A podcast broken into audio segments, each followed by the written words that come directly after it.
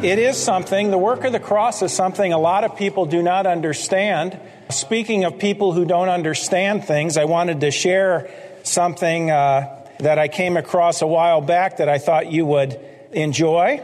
This was an advertisement in a uh, magazine. It was the magazine is called the Missoulian, and it said this. It said golden, ripe, boneless bananas, thirty-nine cents a pound. I think there was a typo somewhere in there, don't you? Here's another one. Quote. This was by Alan Minter, who happened to be a boxer. Sure, there have been injuries and deaths in boxing, but none of them serious. Here's one Alicia Silverstone. I have no idea who she is, but she's an actress, and I have no idea what the movie is. But, quote, I think that the film Clueless was very deep. I think it was deep in the way that it was very light. I think lightness has to come from a very deep place if it's true lightness. People don't get it. This is from an anonymous manufacturer. Quote, how to store your baby walker. First, remove baby. Unquote. Love this one, those of you from Chicago. This is from Anonymous. This is an anonymous Wrigley Field neighbor, okay, from Chicago. Quote, this is no longer a slum neighborhood. I haven't heard of a Cubs fan being shot in a long time.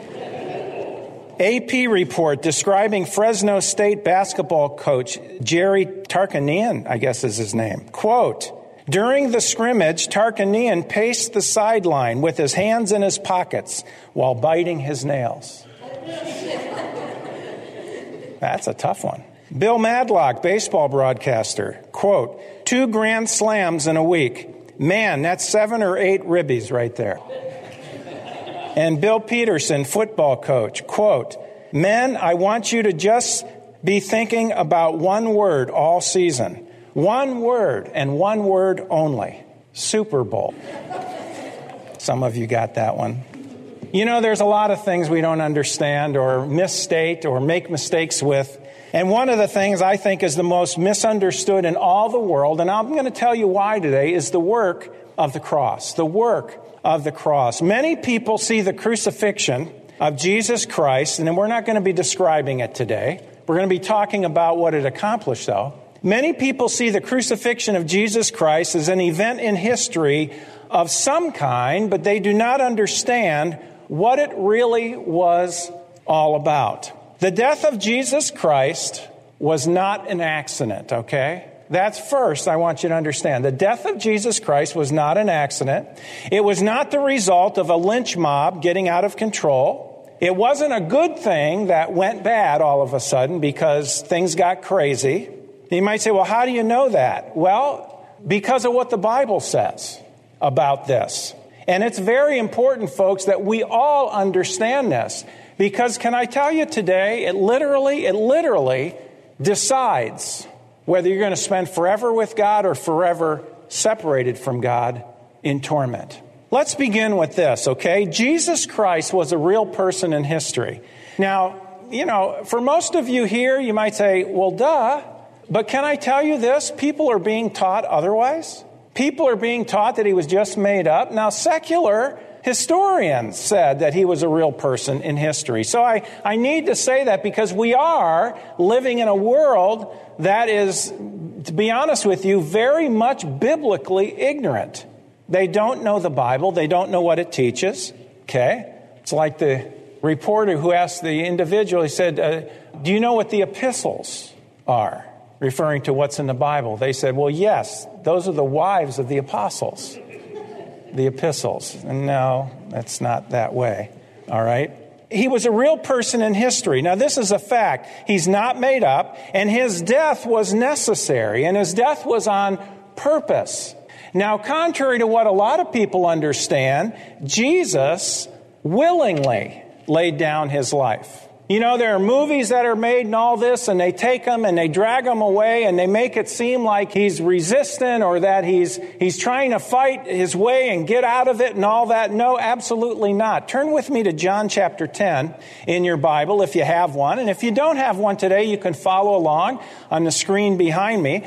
John chapter 10. In verse 15. John 10, verse 15. Jesus is speaking, and he says this As the Father knoweth me, even so know I the Father. Now look at this. And I lay down my life for the sheep. Jump down to verse 17. Therefore doth the Father love me because I lay down my life that I might take it again. No man taketh it from me, but I lay it down of myself. I have power to lay it down, and I have power to take it again. This commandment have I received of my Father. Very clearly, and as a matter of fact, Jesus said the same thing to, to Pilate when he was standing before Pilate. He says, Listen, I lay this down on myself. Nobody could do anything to me except I allow it to happen. And so the death of Jesus Christ was something that was on purpose. And not only was it on purpose, you might say, well, yeah, the Romans, they had a purpose in it. No, no, no, no, no. They couldn't have done anything if God didn't allow it. It was on purpose because it was God's purpose. Okay? It was God's purpose.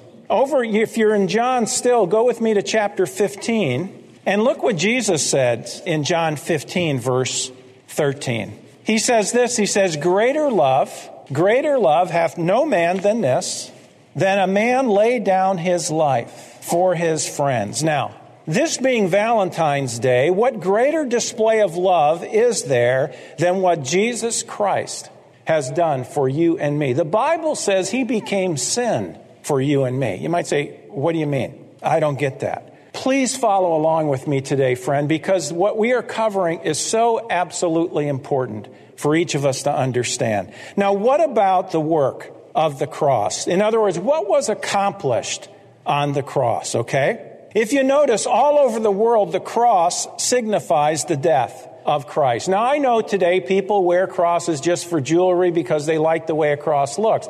The cross signifies death down through history. Okay? By the way, it's because of what Jesus Christ did on the cross that the cross became popular. Do we understand that? In the days of Jesus Christ, the Romans were crucifying people left and right on the cross. And it wasn't a big deal, except, you know, you didn't want to be on there. You didn't want to be on a cross dying.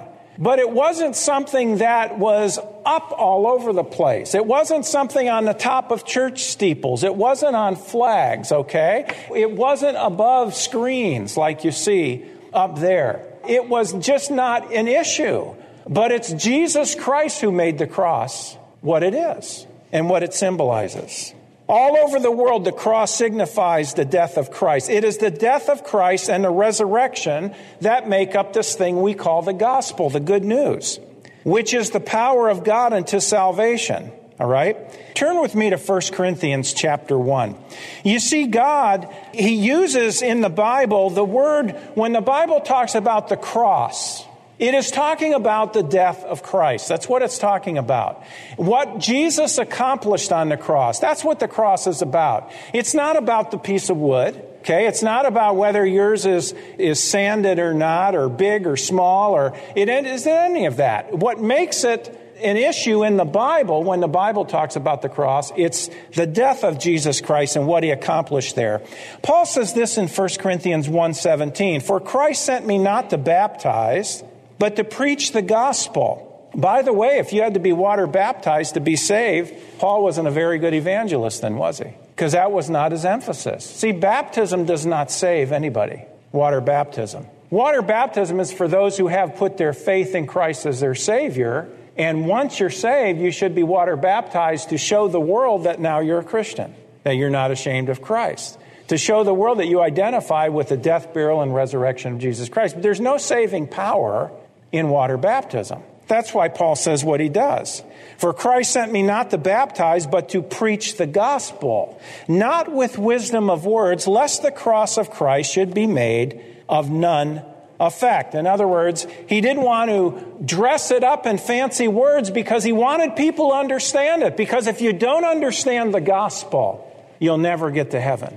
You'll never get to heaven. Verse 18, for the preaching of the cross, okay? Is to them that perish foolishness, but unto us which are saved, it is the power of God. For it is written, I will destroy the wisdom of the wise and will bring to nothing the understanding of the prudent. Where is the wise? Where is the scribe? Where is the disputer of this world? Hath not God made foolish the wisdom of this world? For after that, in the wisdom of God, the world by wisdom knew not God. It pleased God by the foolishness of preaching, so called foolishness of preaching, to save them that do what? Believe. Believe what? Believe in what Jesus accomplished on the cross as their payment for sin. Now, I want to look at several qualities about the cross of Christ or several qualities about the death of Jesus Christ today. There's, well, I think I have five of them. The first one is this, okay? Number one, it was a sacrificial death. Now, we need to understand that. Again, it wasn't an accident. Again, it wasn't because he couldn't resist all the people who grabbed him, the Roman soldiers, etc., etc. Do you remember, by the way, when they came to take him in the garden? They asked him a question, he answered, and what happened? They all fell backwards on their, onto their backs.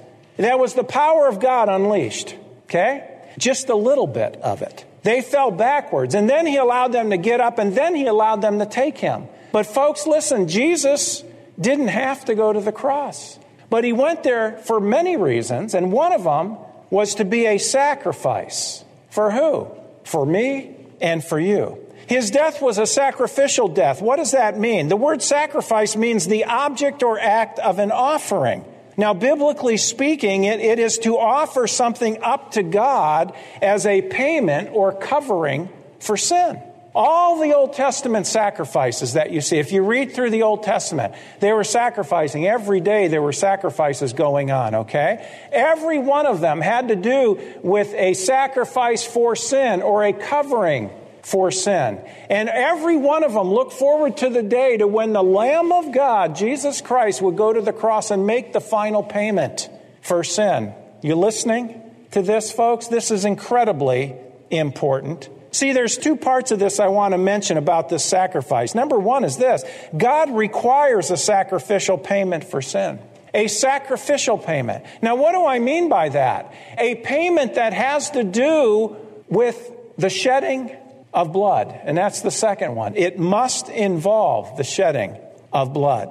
We see this all through the Old Testament. Now go with me over to Hebrews chapter 9.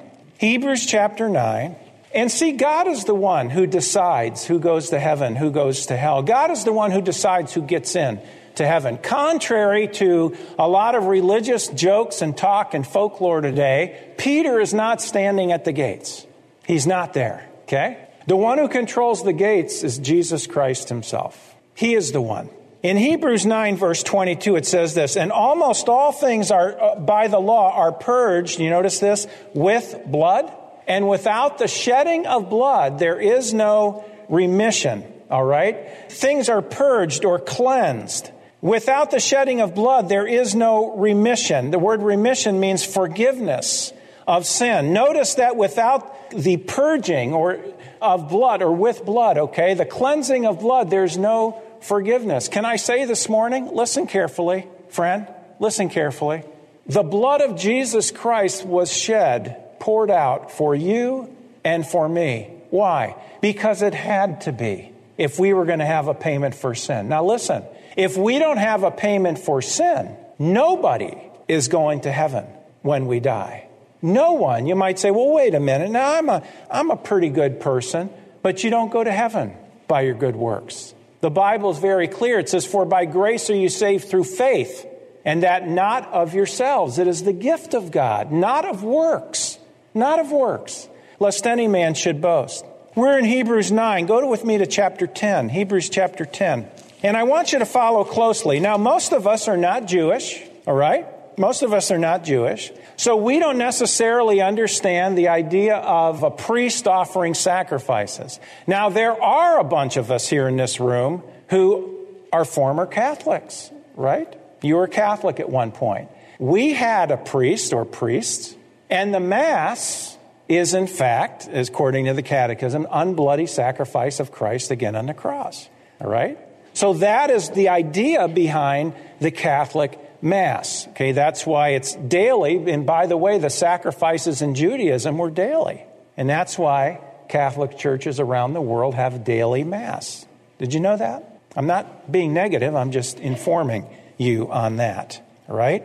Now look at Hebrews 10, verse 1. Now this is talking about the Jewish background, okay, because the, the Catholic Church was not in existence when this was written. Hebrews 10, verse 1, it says, For the law, the Old Testament law, the commandments, having a shadow of good things to come and not the very image of the things, can never with those sacrifices, those sacrifices that the Jewish priest did every day, all year long, can never with those sacrifices which they offer year by year continually make the comers thereunto perfect, okay? Now, what are the things to come? You notice it says the law having a shadow of good things to come. What are the things to come?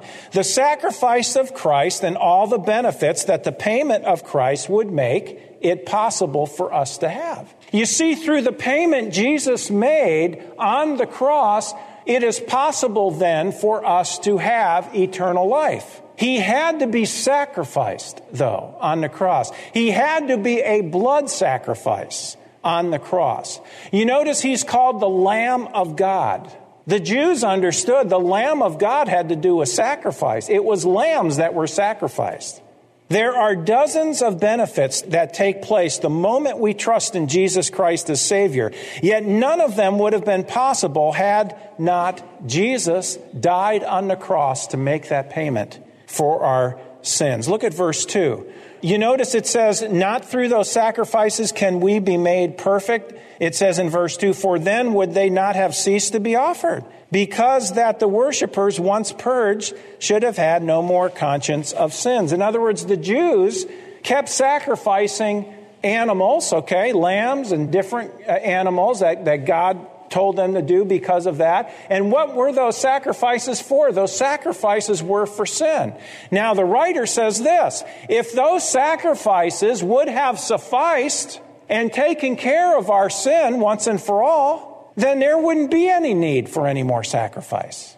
Verse 3. But in those sacrifices, there is a remembrance again made of sins every year. The very fact that sacrifices have to be done over and over and over reminds us that we have sinned over and over and over because that's what the sacrifices were for. Verse 3. But in those sacrifices there's a remembrance again made of sins every year, for it is not possible that the blood of bulls and of goats should, look at this, take away, take away sin. Look up here. This hand representing you and me. Let this wallet represent our sin, okay? Here we are. We are sinners. All of us here. You say, Oh, I'm not a sinner. Sure, you are. Have you ever lied? Well, yeah. Well, that's a sin. That's bearing false witness. Have you ever stolen anything? I was sharing the gospel with a, uh, a, young man uh, last year at, at the county fair, here, Benton County Fair. And I said, Have you ever, have you ever sinned? No, I've never sinned. He's about 12 years old. I've never sinned. Oh, really? Of course, I knew better. He didn't get it yet, but in his self righteousness at 12. Imagine what it'll be like as an adult. Anyways, I've never sinned. Oh, you haven't? Well, have you ever told a lie? Nope. I've never told a lie. Have you ever stolen anything? Nope. I've never stolen anything. Of course, I'm thinking, this kid is a major league liar. But, anyways, I wasn't going to tell him that. And I said, let me ask you this Have you ever cheated on a test? Well, yeah. Was that answer yours that you took? Well, no. So you stole the answer, didn't you? Well, I guess so. Not only that, but you know what you did? You lied at the same time. How's that? Because you were saying by putting down that answer that you didn't know that you did know it. And that's a lie. That's two sins. Oh, well, I was able to continue on from that point. Listen, friend, we're all sinners, including me. Okay? Here's what the Bible says God loves us, He hates our sin because our sin separates us from God. You cannot go to heaven with even one sin. To get to heaven, you have to be sinless.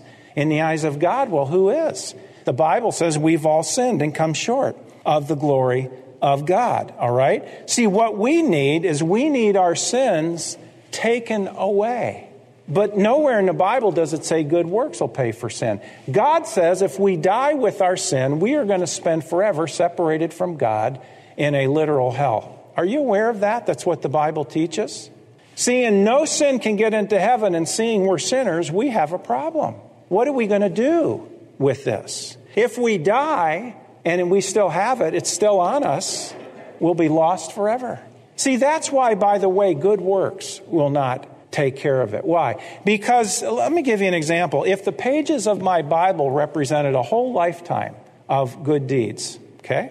It's good to be good, don't get me wrong. But if this represented a whole lifetime of good deeds, see, my problem isn't whether I do good or not. My problem is what am I going to do to get my sin removed? Look, whole lifetime of good deeds. So you put that on top. You might say, oh my, wow, that person was a good person. Well, look at that person lived a good life. Yeah, but you know what God does? God looks at this and he says, wait a minute. You can't come into my heaven because you have your sin. Your sin has not been taken away. So what are we going to do? Well, Jesus was the Lamb of God who takes away the sin of the world. Look up here. This hand representing him. You notice he was sinless he came, and you know why he came, friend? He came to be a sacrifice for you and me. He was put on the cross, suspended between earth and heaven. And Galatians says, Cursed is everyone that hangeth on a tree. And that's exactly what he did. He hung on the cross for you and me. And he shed his blood to make the payment so that we could have forgiveness. And friend, the Bible says when we trust in Jesus Christ that he made that payment for us, the moment we trust in Him, our sins are taken away, they are forgiven, and God gives us everlasting life. Look at this.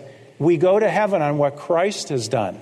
See, if you don't put your faith in Jesus Christ as your Savior, the penalty for your sins still remains on you. The only way you can get out from that is by trusting in Christ as your Savior, as the one who died for your sins. All right?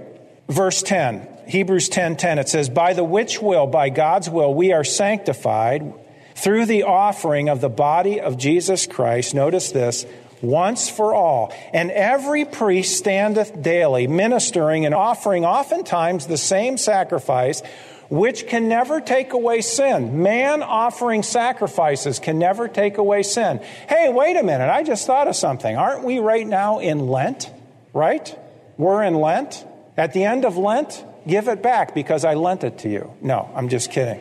We are in Lent right now. And you know what people do? They give up stuff. Now, when I was growing up, we gave up stuff. Every year we gave up Pepsi Cola. That's what we gave up, Pepsi Cola. And we thought, oh, look at us. Aren't we something? We gave up Pepsi. Not really much to give up, but that's what we gave up. But can I tell you this? That could never take away sin. Yet people have in their mind, a lot of people have, not everybody, but a lot of people have in their mind, you know what, I'm going to do this, and, and, and certainly this is going to count for good as far as me going to heaven. Actually, it's not. It's not. You may be sincere, I'm not questioning that, but friend, we need to have our sin taken away. Look what it says can never take away sin. Verse 12. But this man, Jesus, after he had offered one sacrifice for sins forever, sat down on the right hand of God, from henceforth expecting till his enemies be made his footstool. For by one offering, what Jesus did on the cross, he, made, he was an offering for sin. He was a sacrifice for sin. For by one offering, he has perfected forever them that are sanctified. Look at that. Forever. You know what that means? That means that if you trust in Jesus Christ, that He made that payment for you, if you trust in Him to get you to heaven, you are made pure and holy. That's what sanctified means, set apart to God forever. It never has to be done again. His work is good on your behalf forever. That's why John the Baptist, when he looked at Jesus in John 1 he said, Behold, the Lamb of God which taketh away the sin of the world. Can I ask you a question today? Have you had your sins taken away? Have you? If you haven't, I hope you don't die, because if you die not having your sins taken away, you'll be separated from God forever in hell. That's an awful thought. I hate even using the word, but it's in the Bible and it has to be said.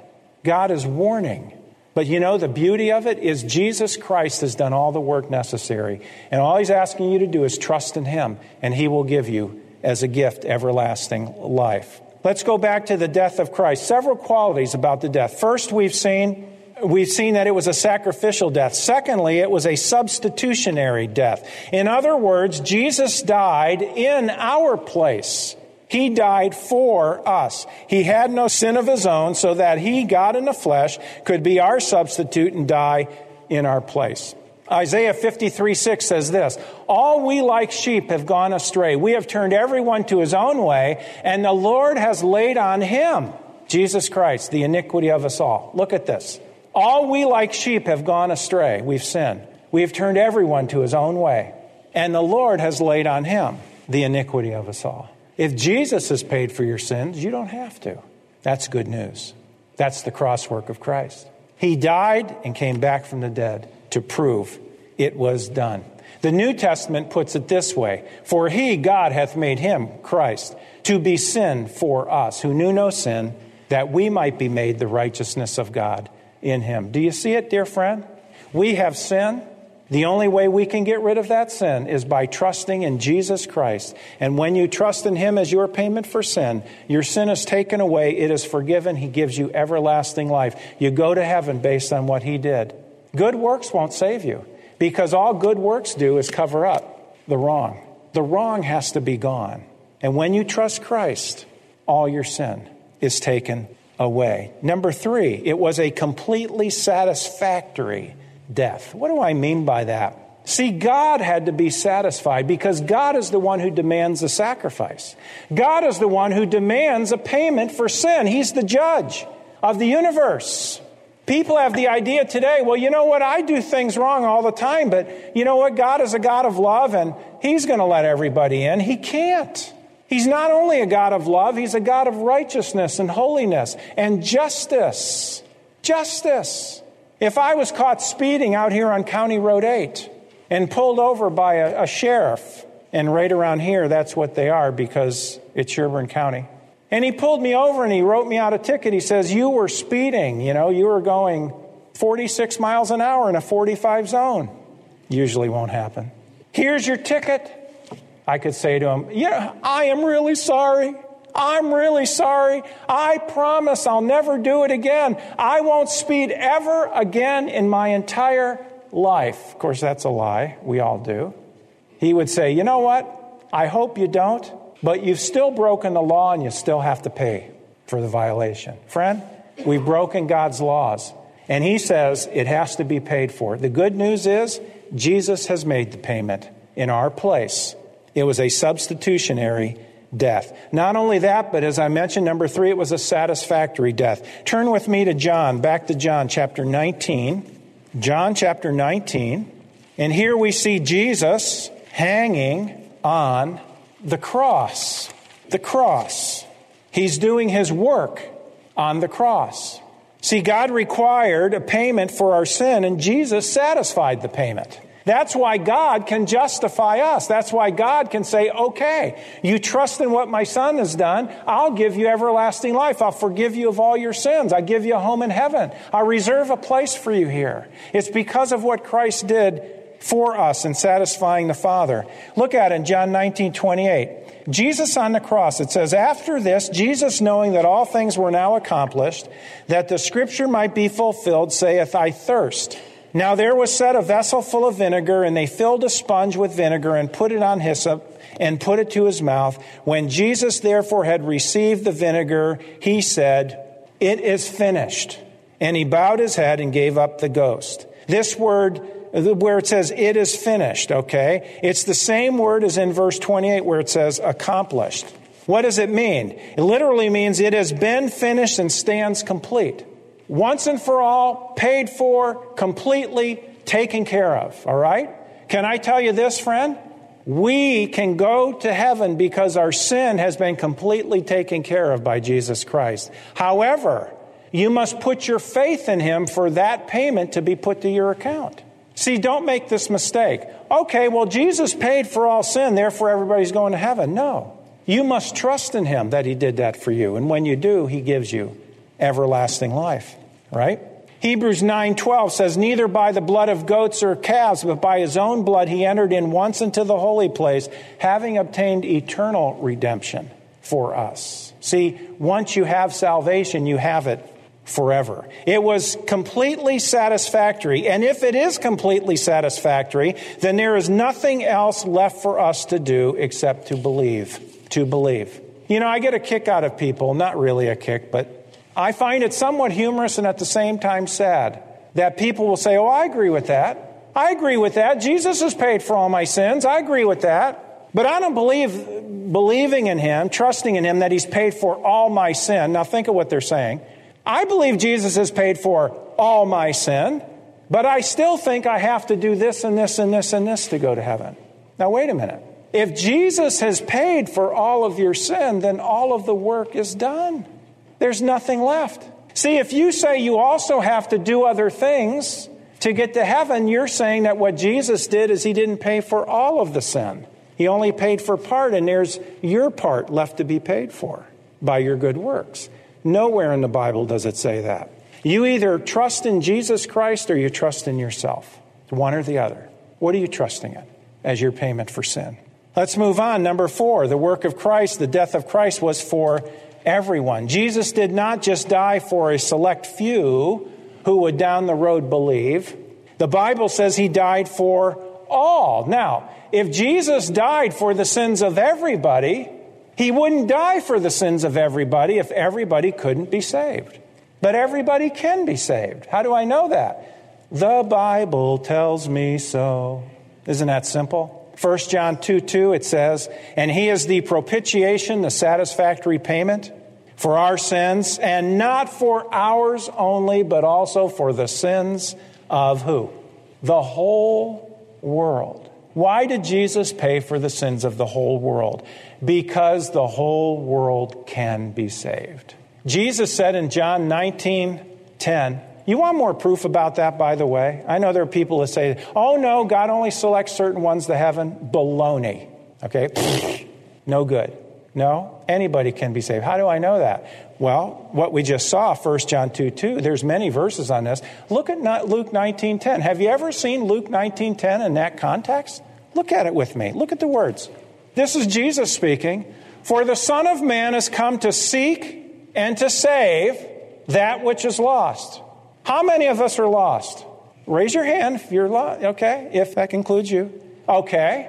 If all of us were lost at one point, then he came to save all of us.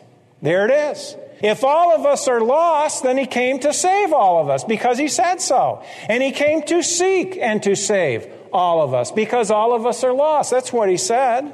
Now that's good news, isn't it? Because you don't have to wonder, eh, am I one of the elect or not? Trust Christ as your Savior. Then you're one of the elect. Okay? I like what one man said. The elect the whosoever wills, the non elect the whosoever won'ts. There you go. It's easy. What does it all mean? Well, number five, this is our last one today. It is the only way for man to be saved. The work of the cross is the only way for man to be saved. Okay?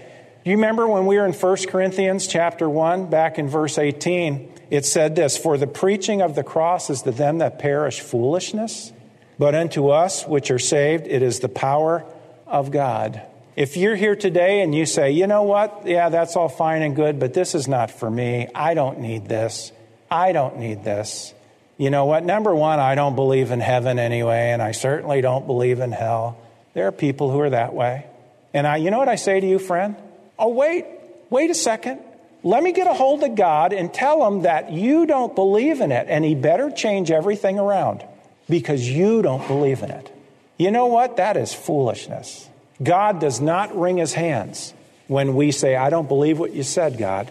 What it does is it grieves him because he so loves us that he wants all of us to live with him forever in heaven. But the only way is by trusting in his son as our Savior. Two more scriptures and we're through. Look with me to Acts chapter 13, the book of Acts chapter 13. The Apostle Paul here is preaching. The last couple days, I've had a, uh, I've been uh, contacted by a um, hardline Calvinist, and he got my name through somebody else on the internet who supports us and gives out our literature and so forth. And this man is, he's, he's been kind, but nevertheless, they're kind of going back and forth, back and forth. He cannot accept the idea, okay? He cannot accept the idea that a person can trust Jesus Christ as Savior and then still sin afterwards. Doesn't he still sin? Well, yeah, he does. We all still sin. Friend, the good news of the gospel is this when Jesus died on the cross, he didn't just pay for what I've done, he also paid for what I'm going to do. Because when Jesus died, all of my sins were in the future. Okay? When Jesus died, all of my sins were in the future. How do I know that? Because I hadn't been born yet. And if he died for one, he died for all. And no, once I trust Christ, God does not want me to live a sinful life. But I still will sin once I've trusted Christ as Savior. The good news is this all those sins are under the blood of Christ once you trust Christ. That's what the Bible says. Look at it, Acts 13 38. Be it known unto you, therefore, men and brethren, that through this man, Jesus, is preached unto you the forgiveness of sins, the dismissal, the release of sins. Verse 39 And by him, all that believe are justified from all things, from which you could not be justified by the law of Moses, which are the commandments.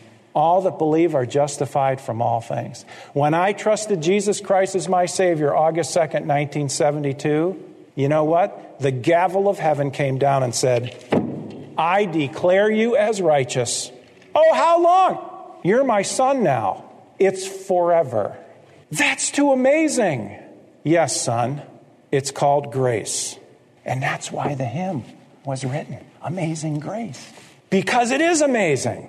That God would do that for us, that God would provide for us through the death of the Son, everlasting life if we would simply trust in Jesus Christ as our Savior. That is amazing. And can I say today, He's offering it to you and He's offering it to me?